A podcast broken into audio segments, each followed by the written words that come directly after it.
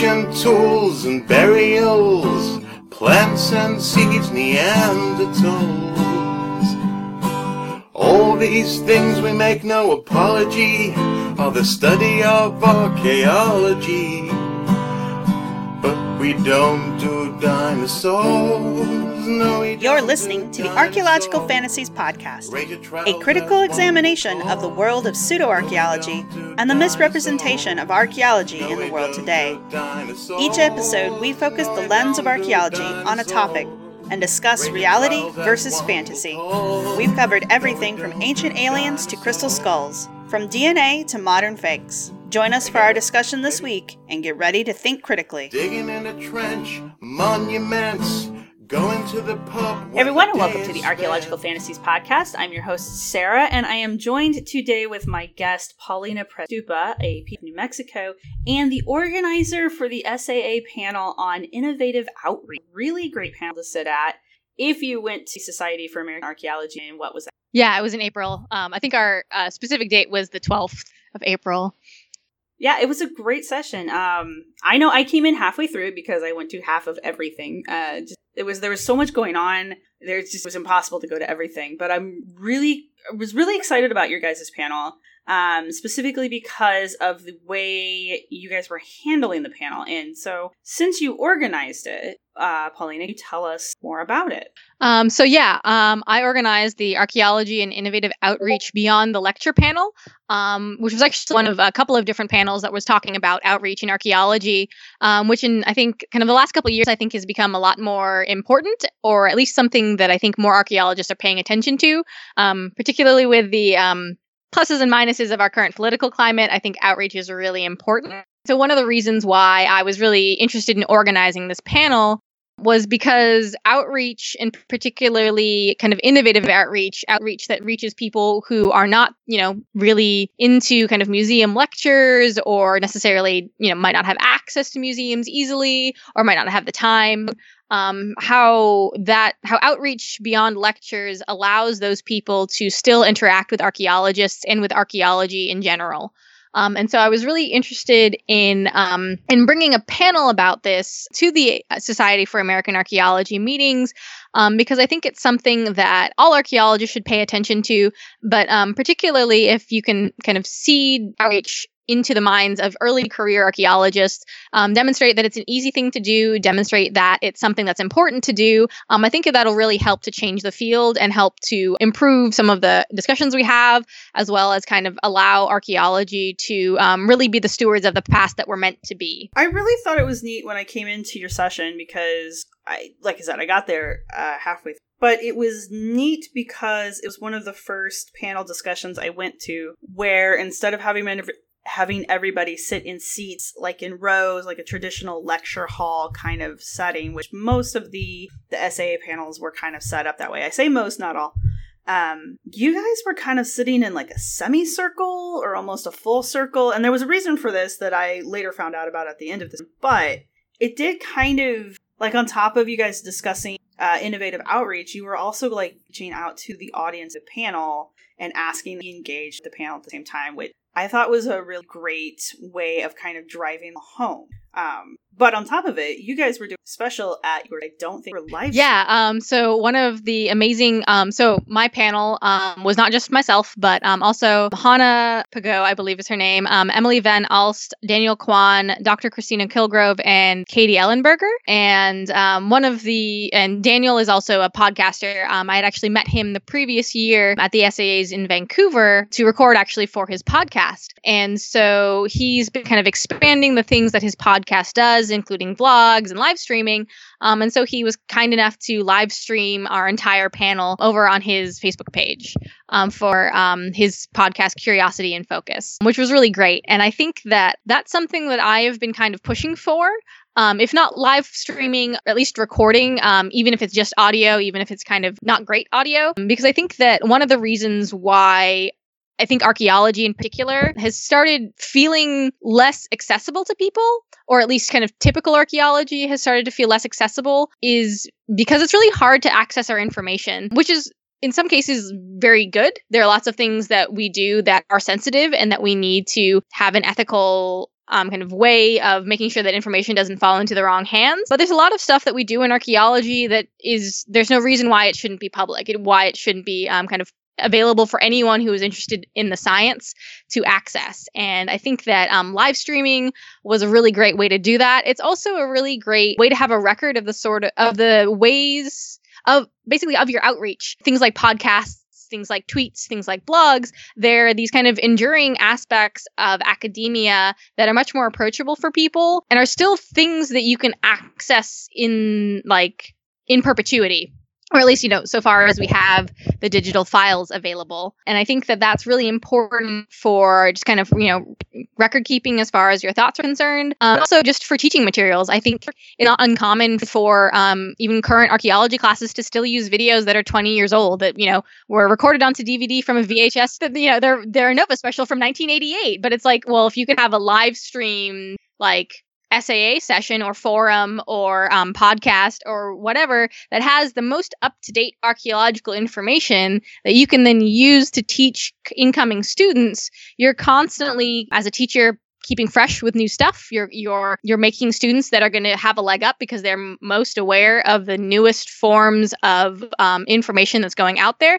Yeah, some of it might change. Some of it's just preliminary. Some of it might be too specific for the public to really understand why it's important. But it's the sort of thing that I think is really important if you're going to kind of be teaching the next generation of archaeologists. Is um, idea of um, outreach is important because it you know ropes people in. That's how you get people interested in the field Right, right, right. And you guys, I think, did a really great job of that. And the the people that you selected to be on the panel, uh, uh you went over everybody's names, um, but the uh, they're all on Twitter. Yes, they're all Twitter archaeologists. Yep, part of the Twitter archaeology hashtag. Yeah. Um. So, and then, and I'm I will link everybody in the show because you should all go follow them. Probably the one that most people will recognize if they're not podcast junkies. Like I know a lot of people are uh, will be Dr. Kristina Killgrove. So she writes for Forbes. So she actually is able to, you know, we're talking about outreach, and I, our podcast focuses a lot on like the general public. Like we're trying to reach out to people who have questions about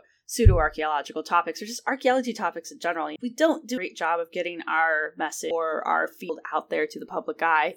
Um, so, you know, reaching out to the public is really important. And Kristina mm-hmm. has this ability to write for Forbes. And so she has a column on the website that gets umpteen million hits. I'd love to have Twitter followers like she does. yeah, me too.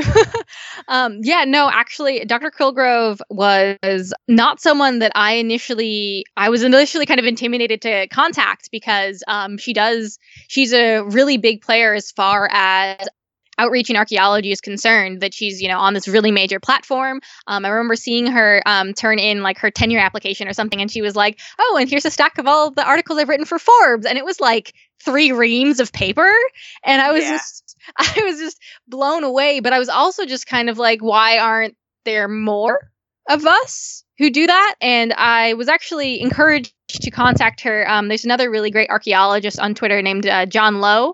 When um, I was initially kind of tossing around this idea of having this panel, he was like, you know what? If you want to get kind of people to show up, um, maybe you should contact someone who's, you know, kind of a bigger, fri- uh, basically a bigger fish than us, see if they're willing to do it. And so um, I emailed Dr. Killgrove.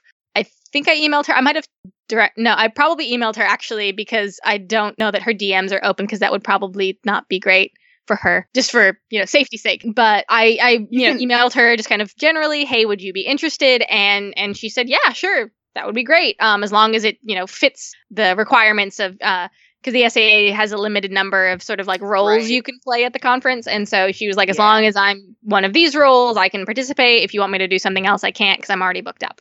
Yeah. She was at a lot of stuff at the SAA because yeah. I saw her, I think, in two other panels while I. Yeah, there, there was a lot. Like I said, there was a lot going on at the SAA. Yeah, no, the SAAs is, is really um, it's really fantastic, but it's really easy to um, meet a lot of people, not remember any of them, and also miss a lot of people you do know. So yeah, yeah. I, I I'm not gonna lie. I still have a list of people I need to contact, and you know, by the time the show goes live, hopefully I will contact it on. But yeah, as we sit right now in the middle of June, I still have a list I need to email. Yeah. Um, but I I feel like that's kind of par for there. There was like I think the number was seen around the 4,000 archaeologists in space. Yeah, that is um absolutely. It's it's great. It can be a really great great place to meet people, great place to have meetings with, you know, friends you haven't seen in forever.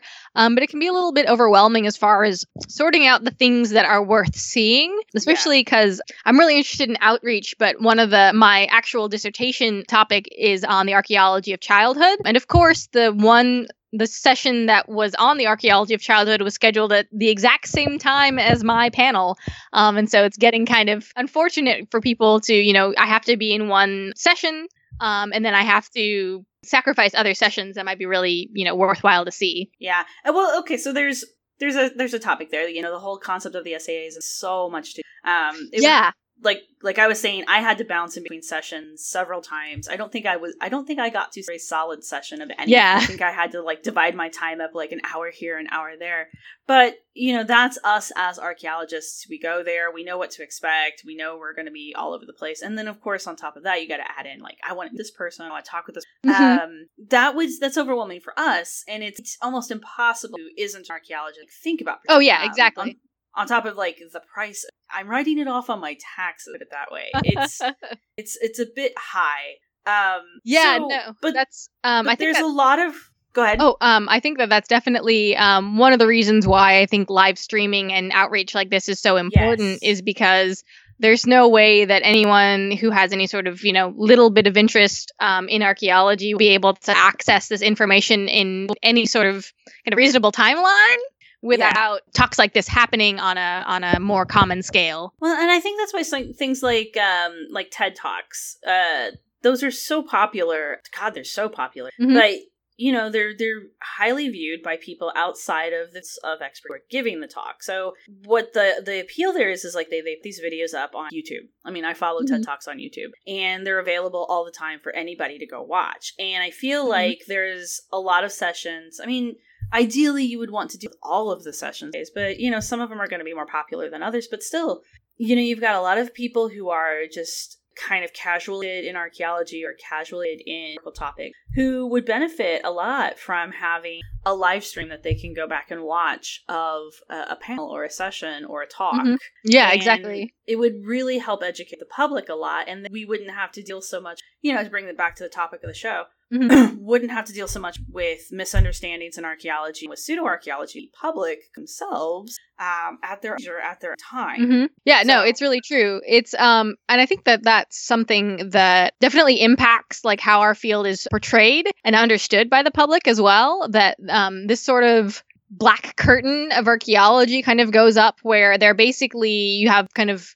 popular media portrayals or mentions of archaeologists like Indiana Jones or Tomb Raider. But as far as that translation into what it actually means to be an archaeologist and what archae- archaeology actually does is really limited because of the kind of ways that we've definitely, you know, we're all, we're essentially like academic Rapunzels. We're all stuck in our towers. Some of us because we have to, and some of us because, um, you know, we want to it's unfortunate because I think that yeah, I think that there's a lot that our field can do to counteract um, things like pseudo archaeology if we just had more information out there. And it's it's not like our science isn't interesting. It is. Whenever someone says, whenever someone asks me what I do, and I say I'm an archaeologist, they just kind of go, "Wait, what?" And Yeah. just kind of there, there's that kind of shock of like i could have said any other field that i could have said would have sounded more appropriate or more realistic than me saying it i'm an archaeologist but it's People um, just don't encounter archaeologists very yeah. often. yeah exactly um and it's it's it's cool it's cool to be one. It's great. Uh, but i think that there is there are things that we can do as far as putting our information out there that would definitely help to dispel a lot of a lot of the issues that we come up against and would probably just help us you know formulate better questions and formulate better relationships with the public. Right, and and those relationships with the public are the really important thing. Um, you go uh, above and beyond the Call of Duty when it comes to reaching out to the public, and I have dabbled with them, but I'd like to hit on um, your presence at cons uh, when we get back from the break. Digging in a trench, monuments, Going to the pub when the We hope you're enjoying this episode. Please be sure to check out the show notes at www.archyfantasies.com for further information about our hosts, guests, and topics in this episode. This podcast is listener supported, and we appreciate every donation, either in the time it takes you to rate and share this episode, or monetarily on Patreon and Ko-fi. You can connect with us on the blog, by email, or on Twitter. Thanks to all of our supporters. And let's get back to the show. Dinosaurs, rate your trials as one will call. No, we don't do dinosaurs.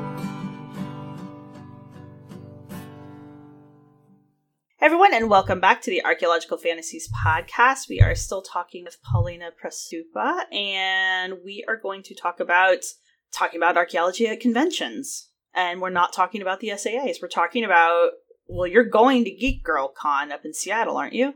Yes, I am going to Geek Girl Con. This will be my third Geek Girl Con. Um, and I started I'm actually very doing. jealous of you, by the way. I have Oh, never been able to because I really want to go to that convention. Like I remember when it started, and I was like, "Oh, I want to go so bad," and I was like, "Oh, it's like literally the other side of the country."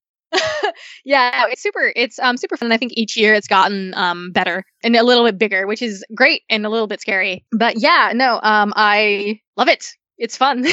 I, it sounds like a really great convention to go to. yeah, it's super. It's really nice and really relaxing, and um, which is kind of strange to say of like a convention of that size in comparison to some of the other conventions I've been to in the last few years, being big enough. Um, to have things to see, but not so big that you feel overwhelmed.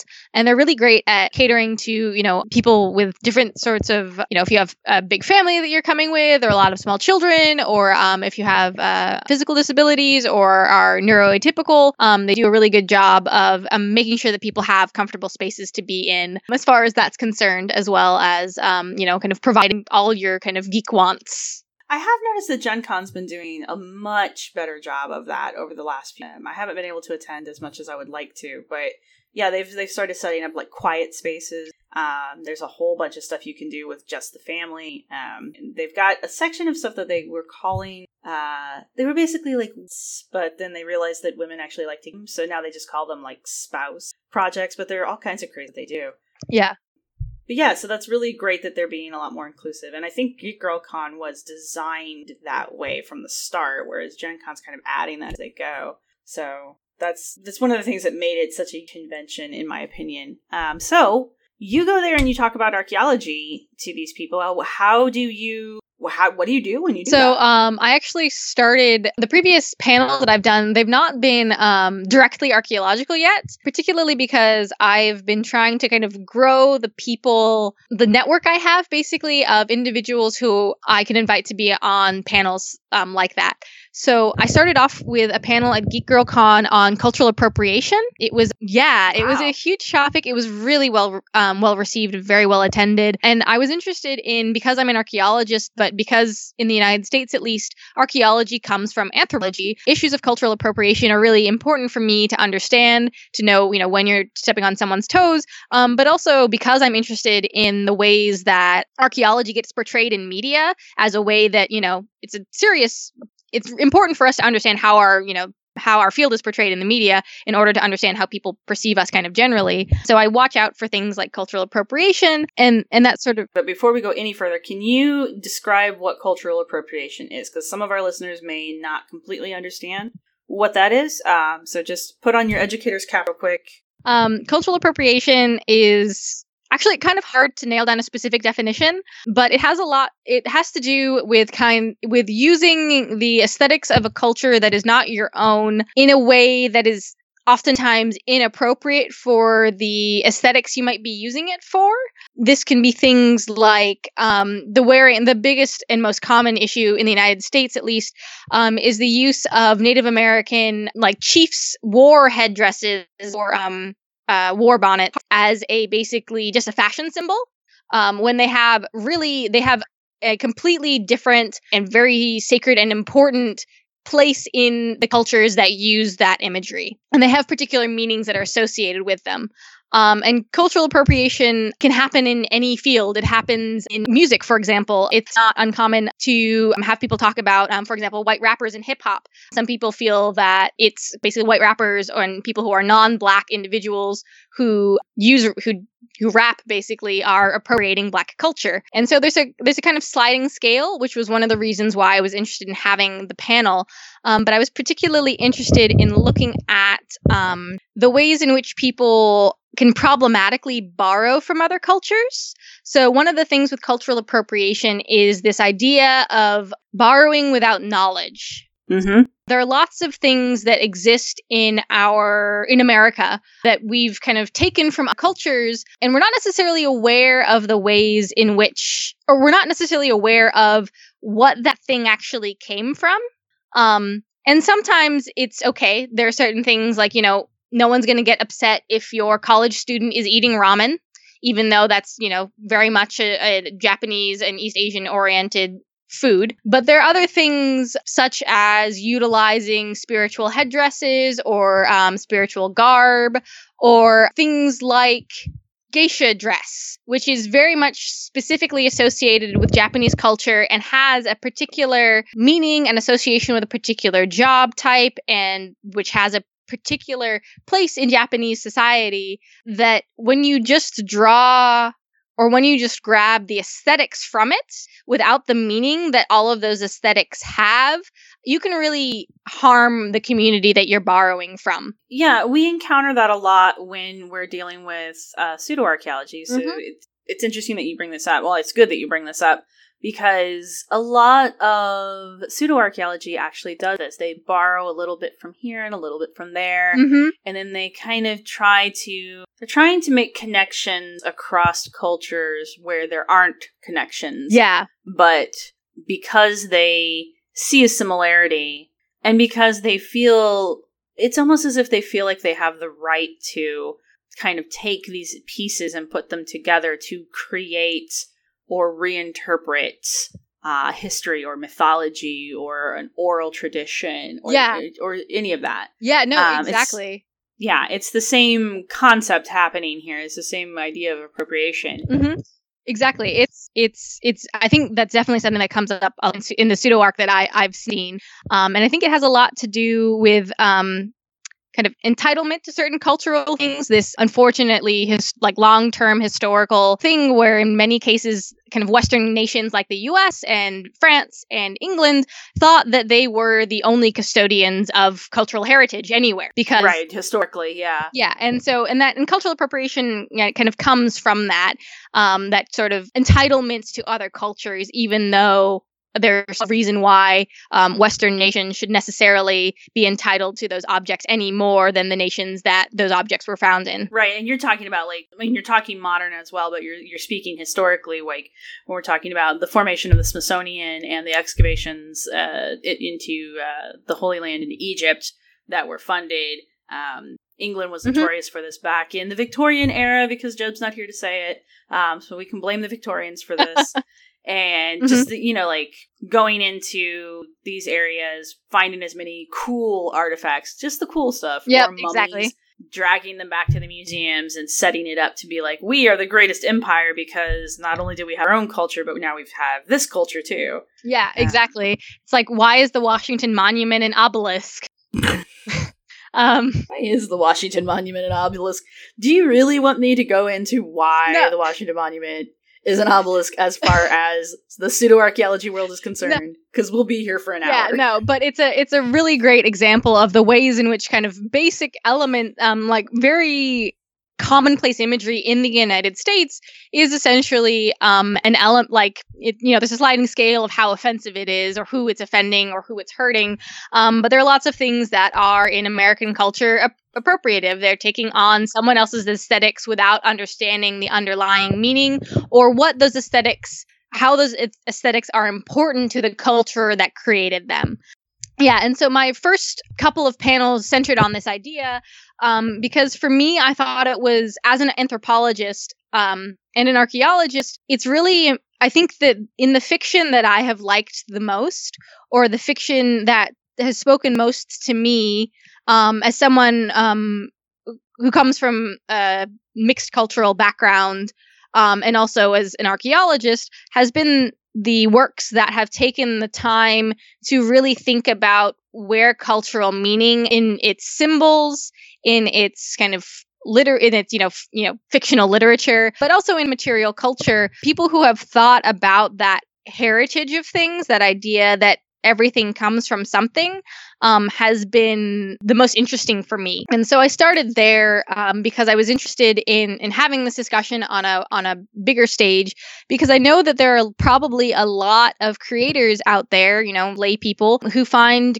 other cultures interesting or want to make sure that they do a good job portraying other cultures um, in their you know language and dress but you know also their material culture. But they want but they're not necessarily armed with tools to do it well yet. They are still learning how to research or how to approach people um, or how to take criticisms well. And so i wanted Right. to have um, that panel and i assembled um, i've done that panel twice now with two different groups of people. The first one was at Geek Girl Con with Carrie McLean from Black Nerd Problems, Leia Weathington, who writes The Legend of Bold Riley, Tristan J. Tarwater, um, who wrote Hen and Chick, Carla Pacheco, who's written a variety of things, including a really great um, short about the Punisher. And then I ran it again at Rose City Comic Con with Marissa Louise, who's a colorist, comics colorist, uh, Yoshi Yoshitani, who is a, uh, a really fantastic artist, and um, once again with Tristan Tarwater. And I wanted to start these sort of cultural conversations to provide a kind of service to creative communities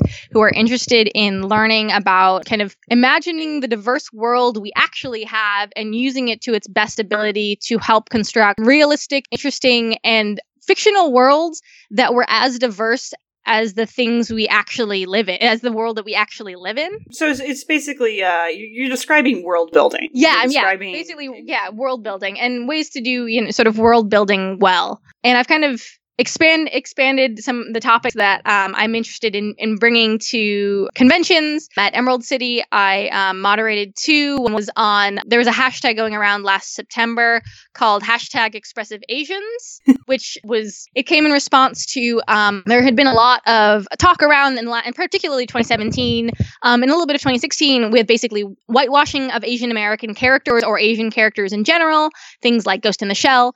Um, and basically, there was a really uninformed casting director who had said something along the lines of Asians are hard to cast because they're not expressive enough or not, they don't emote enough or something like that. And basically, Asian, Amer- Asian Twitter and Asian American Twitter and Asian descent Twitter was like, what the heck are you talking about? So I brought together a bunch of Asian and Asian descent creators to talk about like we're here, we're expressive. These are the things we're doing. This is how you can help promote and make sure to dispel those myths. I also moderate um, I also moderated a panel called "Why Is the Future So White?"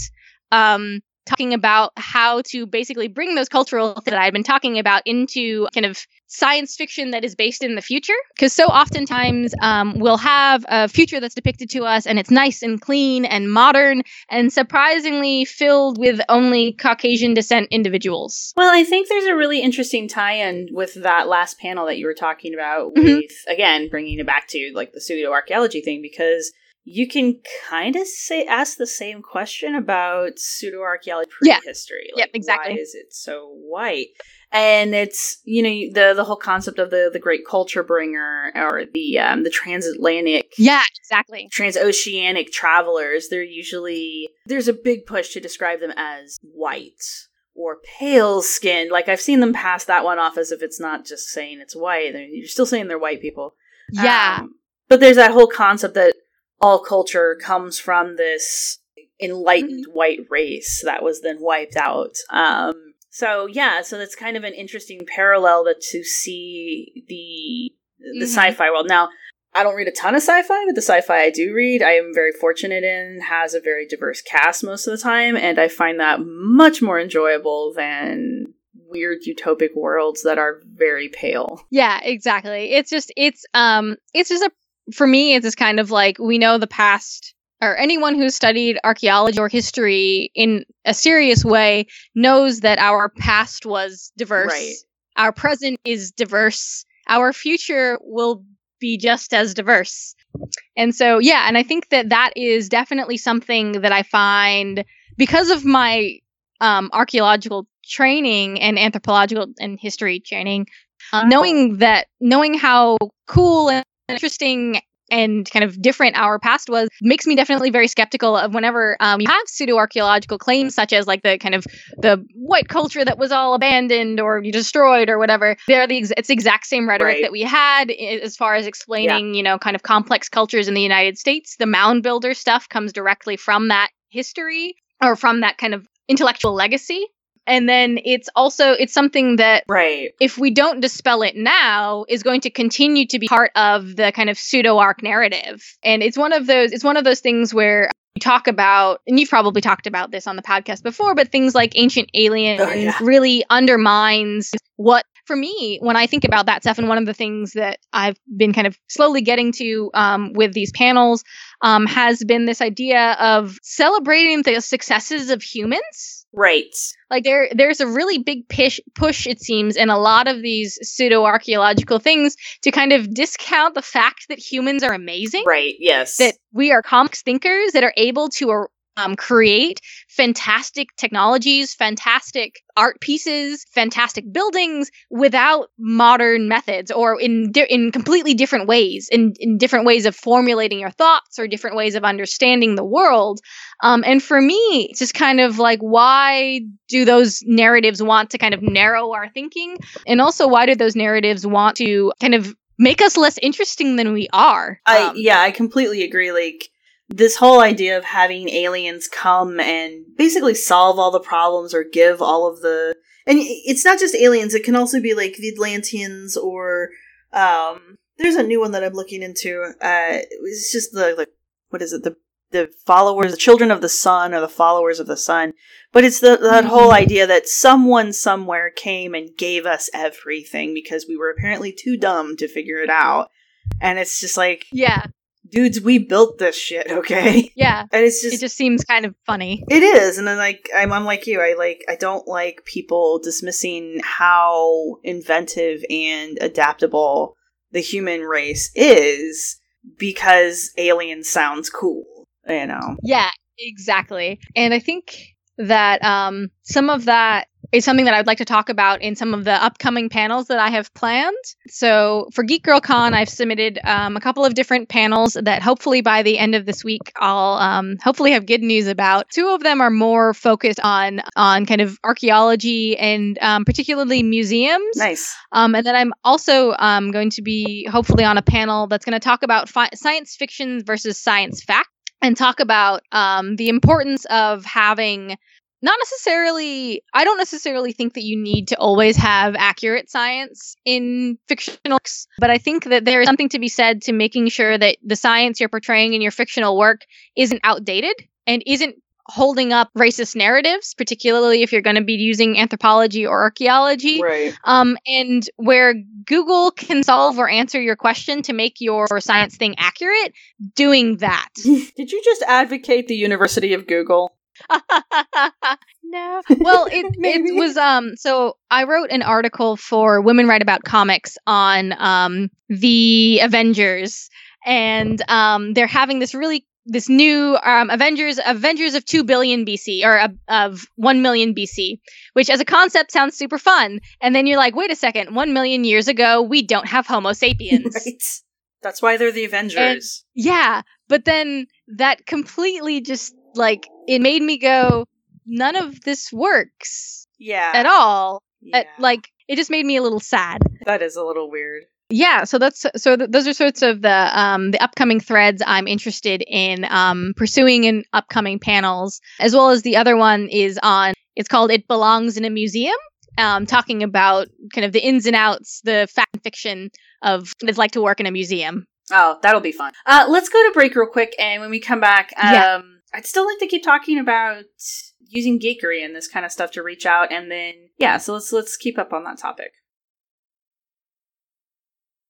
Digging in a trench, monuments, going to the pub when the We hope you're is enjoying this episode. Please be sure to check out the show notes at www.archyFantasies.com for further information about our hosts, guests, and topics in this episode. This podcast is listener supported, and we appreciate every donation, either in the time it takes you to rate and share this episode or monetarily on Patreon and Ko-fi. You can connect with us on the blog, by email or on Twitter. Thanks to all of our supporters. And let's get back to the show. Dinosaurs. Your trials as one will call. No, we don't do dinosaurs.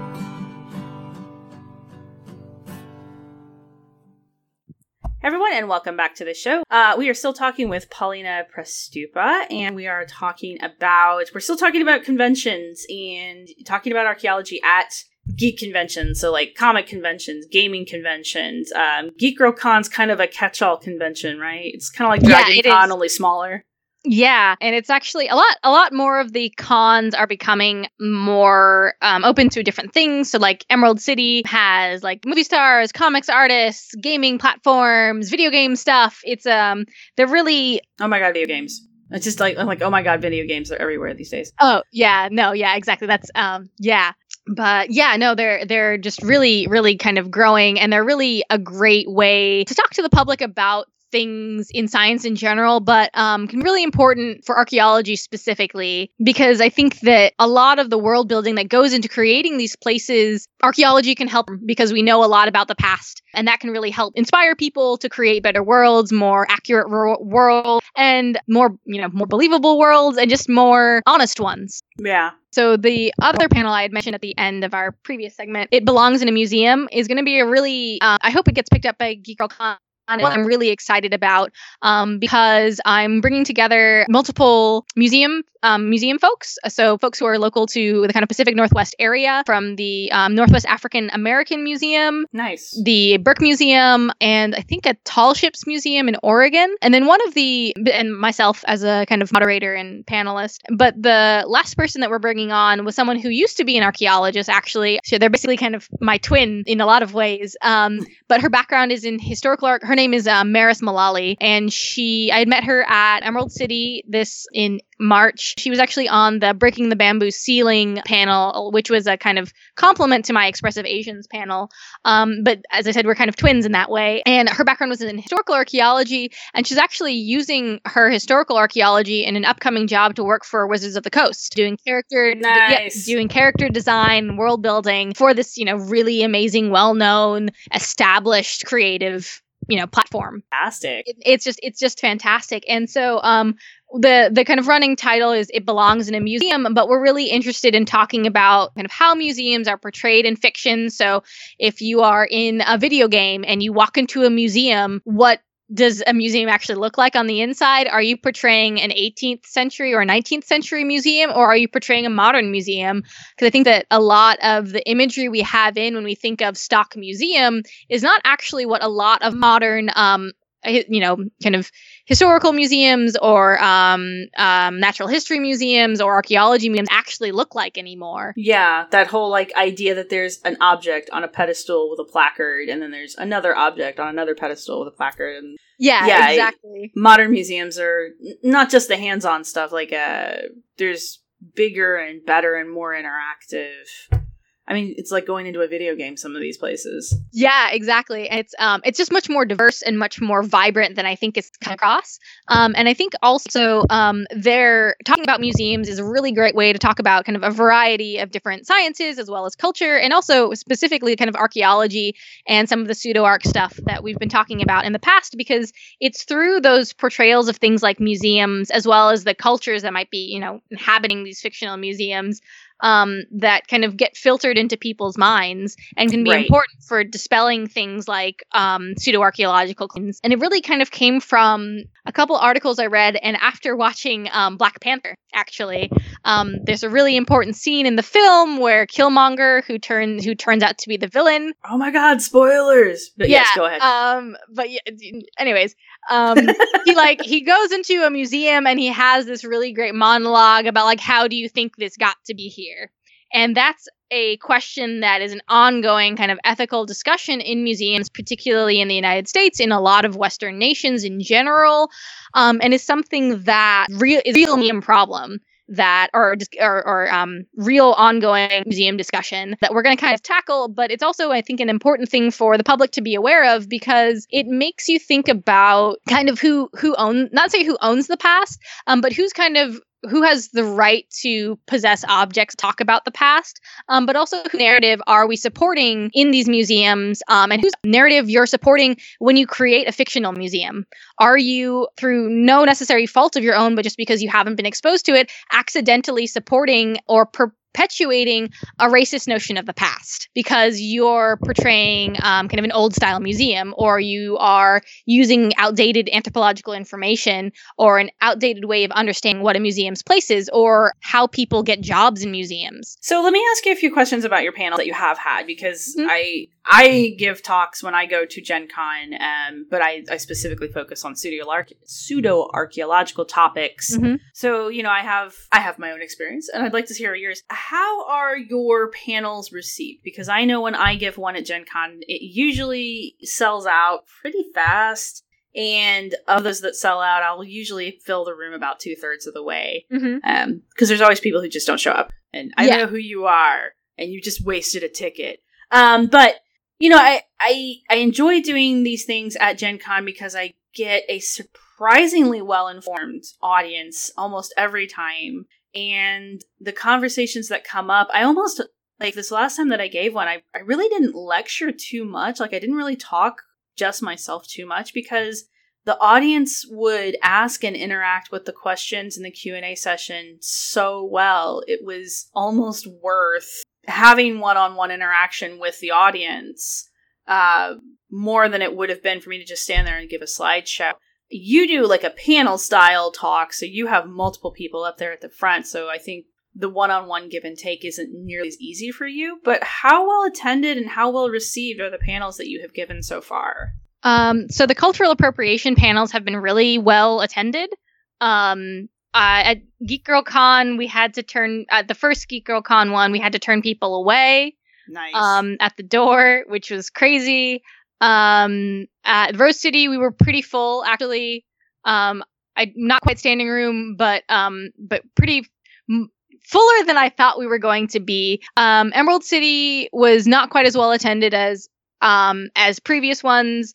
Um, I also, I pardon me, I've completely forgot about this, but I um, also moderated a panel on being mixed race in um, and writing mixed race characters. Um, which also kind of comes down to cultural appropriation and, and, and cultural topics in general. Um, and um, they are pretty well received. I think that um, I get um, really good questions afterwards. I think it starts um, because I've focused a lot on having creators on my panels.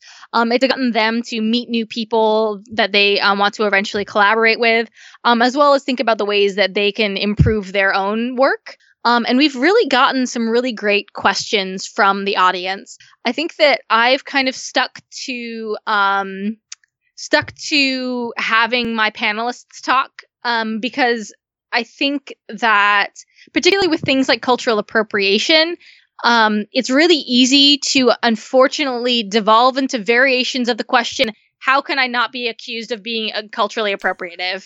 Yeah. And that's something that I want to avoid because essentially one of the things that I've gotten to after having this panel a couple of times is if you're accused of cultural appropriation, it doesn't matter how well you researched or if you're from that nation or um or if you're from that place but you don't present as being from that place um it means it regardless of whether or not the person's feelings are you know rooted in you know an absolute quote unquote objective fact um, it's clear that something happened in your work to make someone feel uncomfortable or offended I'm um, and hurt them. And it's important to basically be aware that you will if you're you know particularly if you're not from that culture you're going to make mistakes and that's okay. And that's okay as long as you own up to when you do make those mistakes. Being armed with as much research as possible to justify to not say justify your actions but to show that you cared about those choices that you made. And so i think that the reasons we haven't had too many questions is because i want to make sure that people understand those points that you know if you're going to do this you need to do your homework. And not doing your homework has actual impacts on people in the same way that it, does when you talk about pseudo arc or getting archaeology wrong or getting any science wrong is that it can have and i think particularly when you're talking about sociological sciences historical sciences like archaeology anthropology when you get stuff wrong in that cases you can be saying some really terrible things actually. The implications of what you're saying if you get things wrong are much bigger than i think people realize questions have been have been really great and i've had some really um, positive ones. I haven't had any like people of a certain age or person or particular gender persuasion kind of go you're wrong on microphone or talk for another 15 minutes um, which has been really great. I've been very thankful for that. But i think that my my goal is to bring professionals to public Yeah. have those professionals talk about their craft or um, a particular topic. Um, let kind of people interact a little bit in order to get more kind of. I think about it sometimes as like I'm bringing the 101 version of this topic to the public. The questions are kind of like a 102. Yeah, and that's really important, you know, to uh it's important for us as professionals to make ourselves available to the public. Um, you know, I say that. And obviously there's a point where we as professionals have to kind of step back sometimes because either the conversation is not working out or it's obviously a trap or that kind of thing. Yeah. Um, but you know, you, you kind of learn to identify those things. Mhm. But it's important in general for us to be available to the public who have just in general questions, Mm-hmm. um, like you're doing with your museum panel. I really hope that does get picked up uh, because it sounds really interesting and it's fantastic to have a bunch of museum geeks at a geek con to be asked questions about these things. Um, and yeah, I, I, um I was trying to make a parallel between the not a parallel. I was trying to make a comparison between the uh, audiences that you're having at these conventions and average audience, the average person who is part of the audience for uh, pseudo archaeology. Um, I, I, I'm seeing a very distinct divide there, actually, between people who are coming to Mm. the panels who are you know, um, open minded, accepting, wanting to learn. I mean, yeah, they're asking the question of how can I not be a jerk, but at least they're asking the question, um, Yeah. as opposed to just being like, eh, screw it. And like, I feel like there's a certain there's a certain audience that's going to come to the conventions uh, in general, especially something like Geek Girl Con, and that's not the same audience that is consuming um, archaeology topics, uh, shows that are on History Network and like Ancient Aliens and that. Those are two different groups. And so, yeah, Yeah. you do get a lot of feedback, a lot of kickback from the average, um, I want to say believer, not necessarily viewer, because I know there's a lot of people who watch Ancient Aliens and they think it's funny, and it is, but it's one of those funny kind of jokes that actually is more harmful than entertaining. And yeah, and then you have the people who like believe it. And those are the people that are usually negatively responding to this kind of stuff. They don't see themselves as participating in a racist narrative. They don't see themselves as uh, doing cultural appropriation. Um, they see themselves as like mystery solvers and adventurers and the true Indiana Joneses of the world. Um, where I don't think you're having that.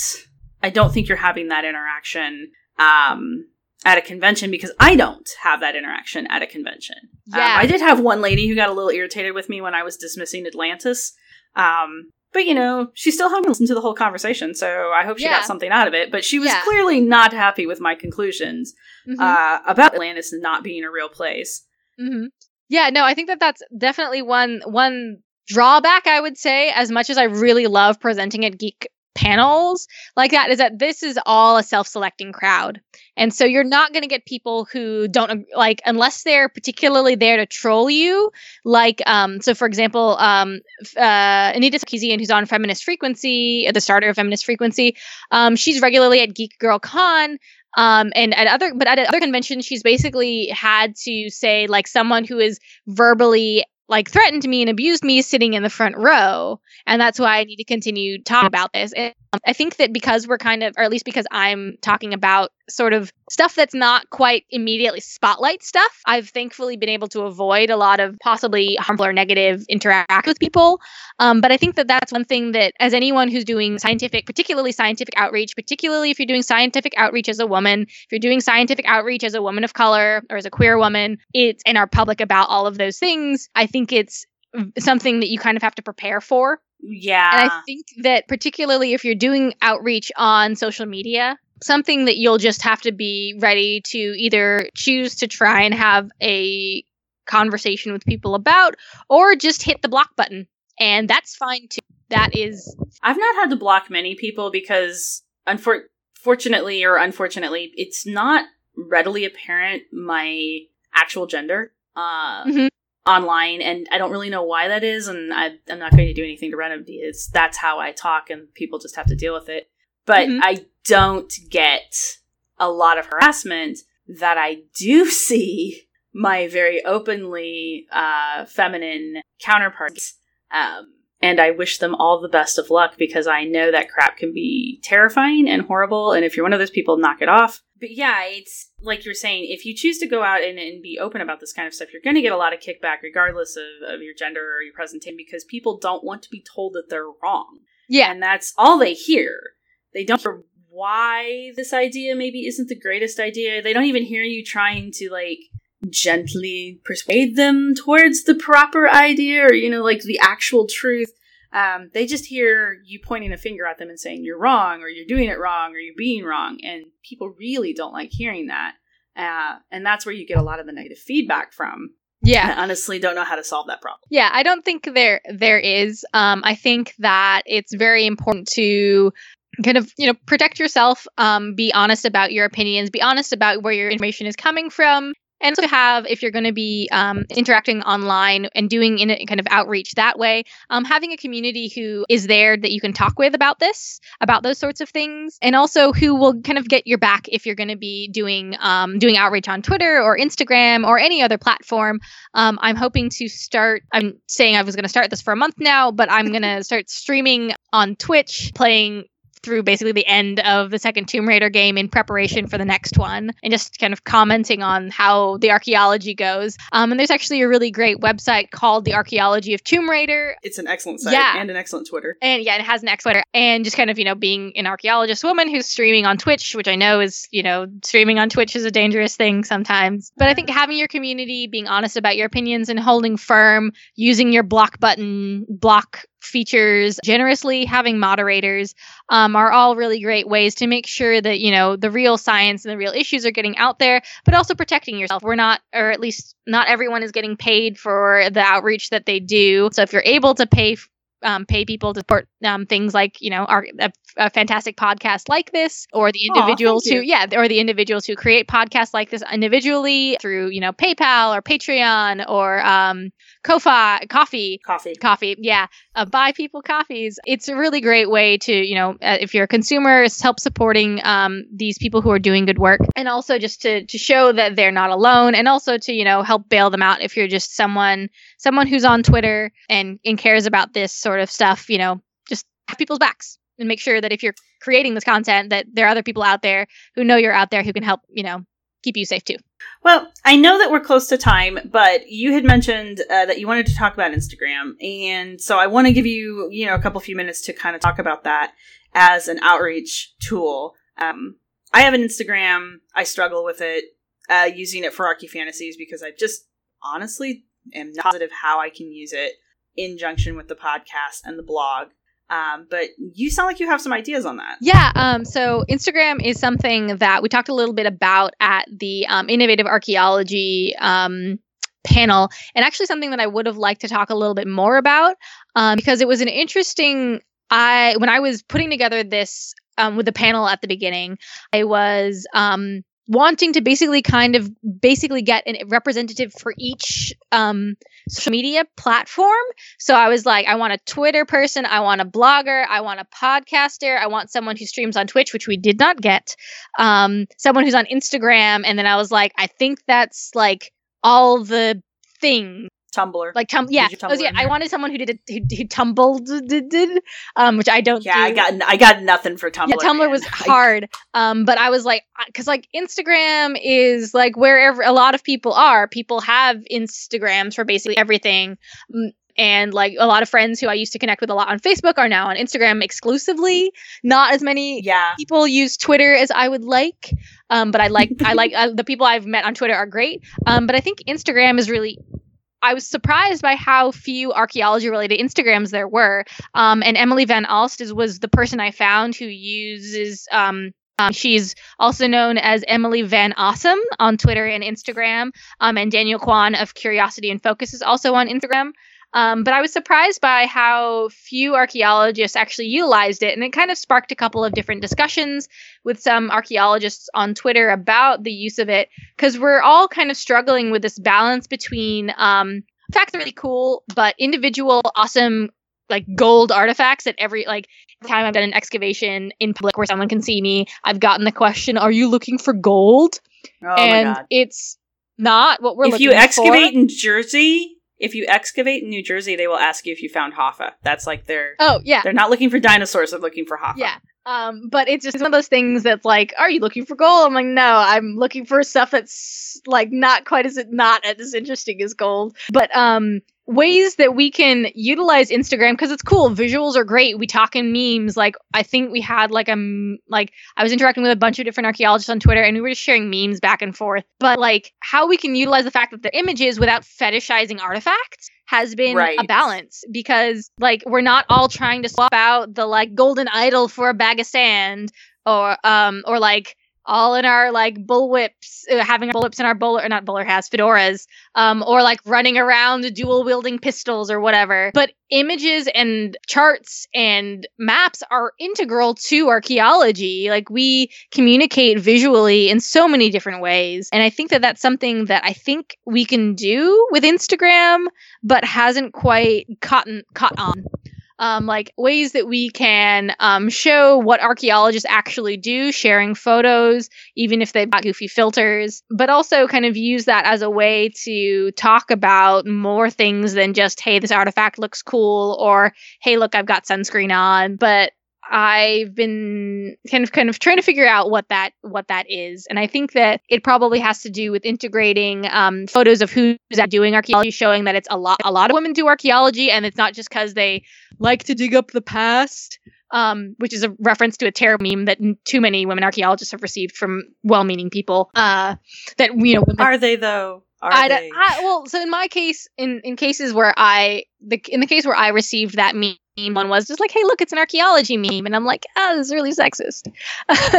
um, but I think that, um.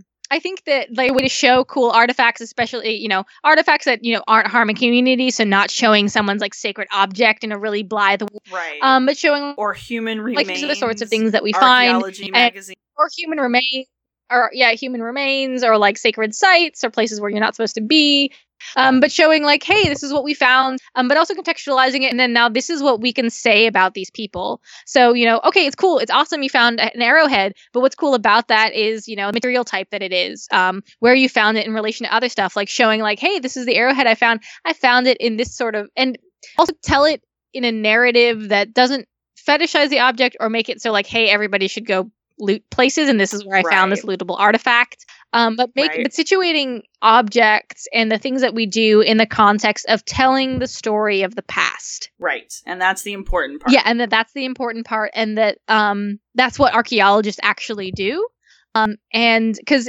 the things that strike people are not just the kind of cold hard fact. Um the oh yeah there are 10 sources of obsidian in this area and now after looking at the chemical like underpinnings of this obsidian artifact we can narrow it down to one. It's the story of someone going and finding their material um, culture or a, a place um, doing something interesting there, making their technology, and then like physically having that object with them and taking it to another place.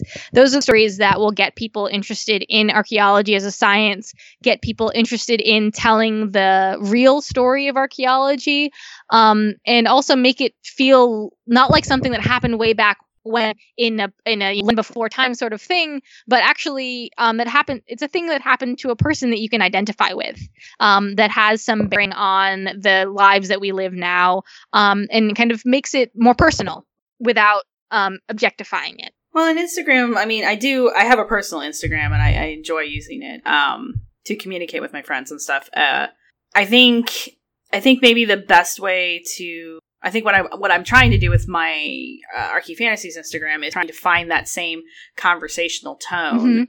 that I have with my personal Instagram and bring that uh, to archaeology. Like, Yeah. again, bringing the professional into the forefront. It's like and I think we actually talked about this a little bit in the panel that you guys had was, um, especially with the Twitter, like how do I get outside of my bubble? Like we talk about the archaeology Twitter. It's great when I want to talk to other archaeologists, which I enjoy doing. Um, but there's there, there comes a point, especially with the freaking algorithm. Mhm. Um, there comes a point where you're just kind of interacting with the same ten people over and over and over again. And you know, I do outreach. I want to reach people who are not archaeologists, Mhm. and I think I do a fairly good job of that using hashtags. But Instagram is even better because it's picture driven, Mhm. so you can have really great images.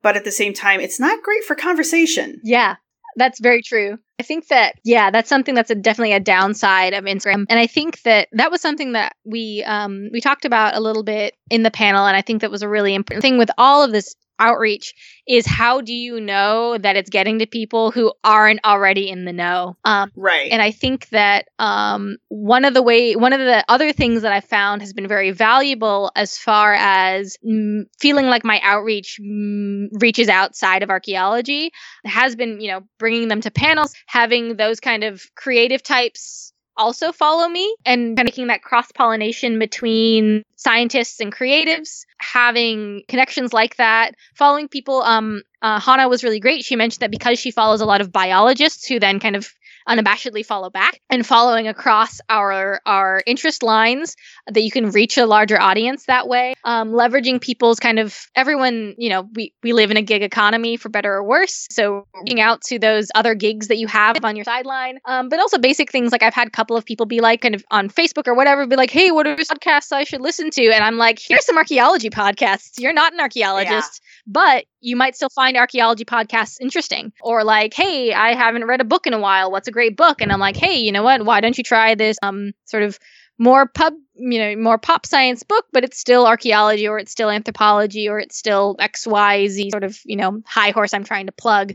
Or what are great Instagrams to follow or whatever. The thing is, is making sure that you're not just recommending archaeological things to archaeologists, but recommending Right. archaeological things to non-archaeologists um, to people like friends and family um, you know i'm bringing a lot of my archaeological knowledge and bringing the archaeologists i know to things like women write about comics um, and their associated website. Um, because it's like yeah we're here. We also do this media stuff. Um, and if we can get those people to also hear about our you know little archaeology tirades or mountains or whatever um, they're going to be more invested in the field in general um, and they might share whatever we've created with 10 people who share it with 10 more people who share it with 10 more people um, which is kind of uh, something that daniel brought up at the end of our um, outreach session was um, instead of saying hey follow me say hey listen to this podcast and tell 10 friends right. That the amplifying each other. yeah exactly Um, amplifying one yeah. another um, and making sure that you're amplifying one another outside of the chamber Right. Because yeah, I mean, like I was saying, it's it's great to be on Twitter and it's great to talk to professionals, and I mean that's how I've met pretty much everybody I've interviewed past year. Um, but I also want people to get to my Twitter and see it as a resource, and I want them to use my Twitter to get to my blog and use that as a resource, and of course the podcast. Um, but Paulina, thank you very much for coming on to the show. This has been fantastic. There's God, there's so much more I want to talk about because I just love archaeology and geekery and how all the crap goes together and the pseudoscience that gets in there. And I mean, I love that stuff. Um, but thank you for coming on here and talking Yeah, about the panel that you did at the SAAs and the conventions that you go to.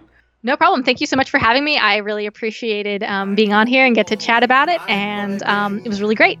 Extrapolating from a single stone the extent of a whole complex and then publishing it. If you'd like to support the podcast, consider makes it so donating to us on when across the country Patreon or Ko-fi. Either option helps us out. Be sure to subscribe to the podcast on the blog, smile. www.archyfantasies.com, and like and share us wherever you can. You can follow us on Twitter at ArchyFantasies, or you can reach us by email at archyfantasies at gmail.com. That's A-R-C-H-Y fantasies at gmail.com. Theme music was provided by Archeosuit Productions. This episode was produced and edited by Sarah Head.